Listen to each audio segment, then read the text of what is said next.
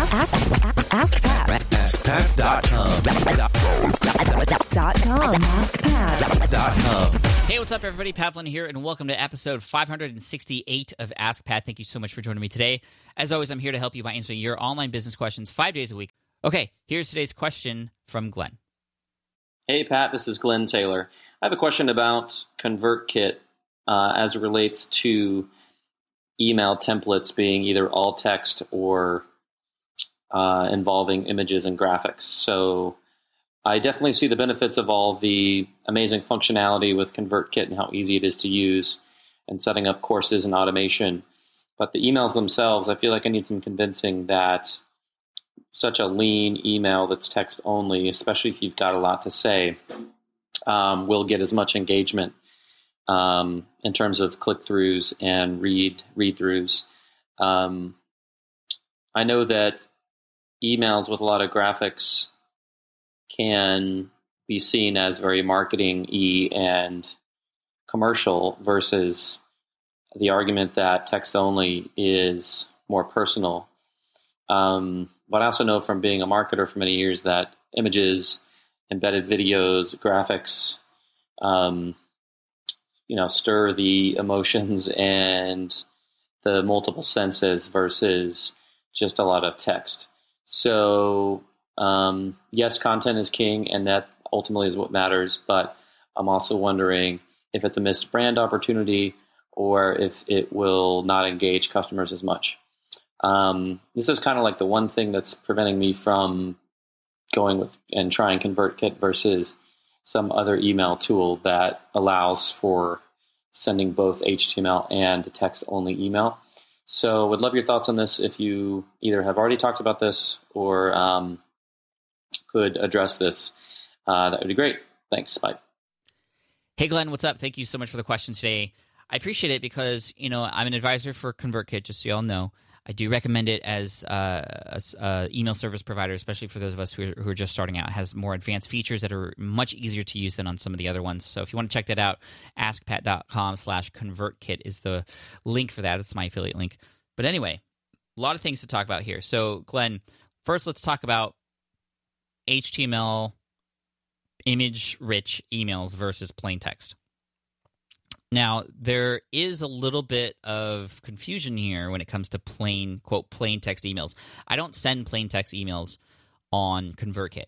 Even though there's text only, there's no images, it's, it's not plain text, quote, plain text. It's HTML, but there's just no images.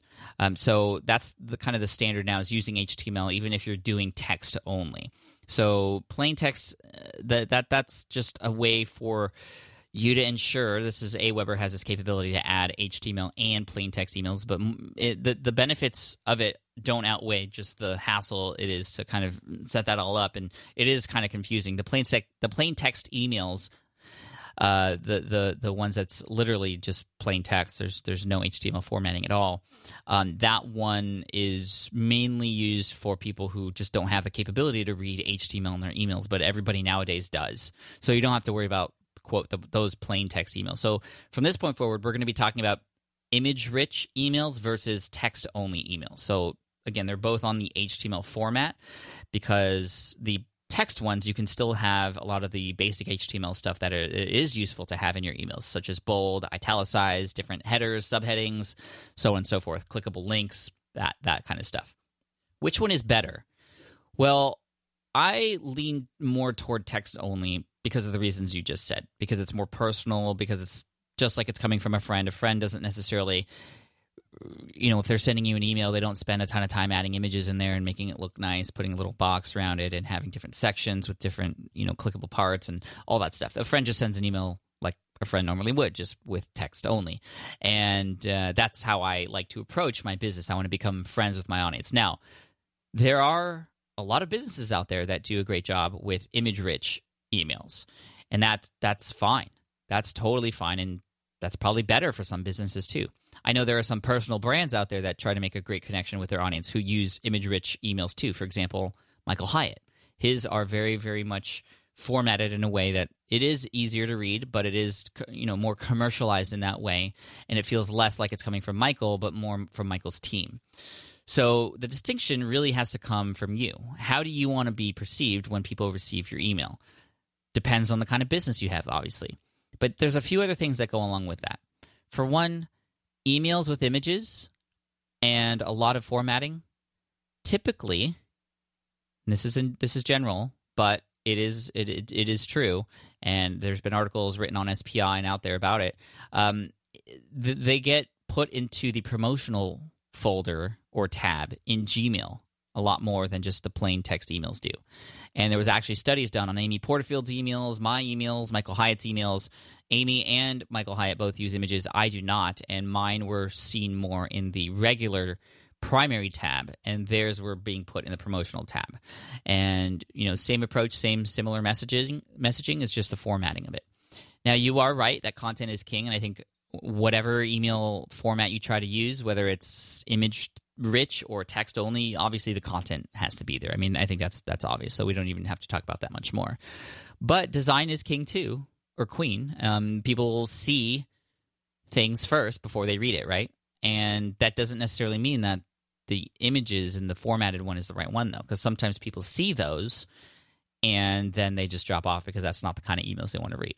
And they're more likely to read something without images because it seems like it's coming from a friend and they'll just dive into it and hopefully if your copy is good they'll keep reading that's that's you know the the purpose of the subject line is to open the email the first the purpose of the first sentence is to read the second sentence and the purpose of the first paragraph is to read the second paragraph and so on and so forth what works for you may be different than somebody else. And the only way to know what works for you is to test. So test it.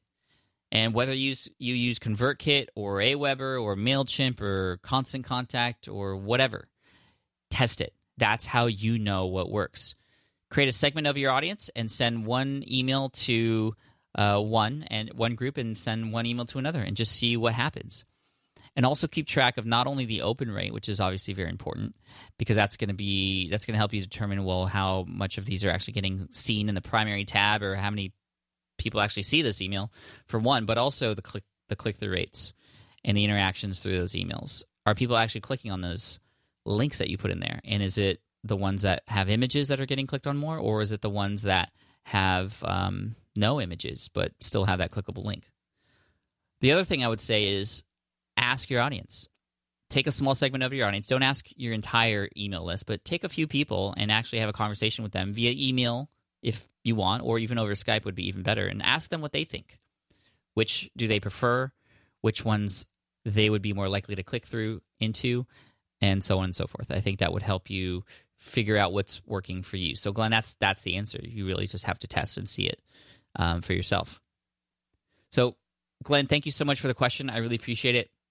We're going to send you an Ask Pat t shirt for having your question featured here on the show today. And for those of you listening, if you have a question that you'd like potentially featured here on the show, just head on over to askpat.com. You can ask right there on that page.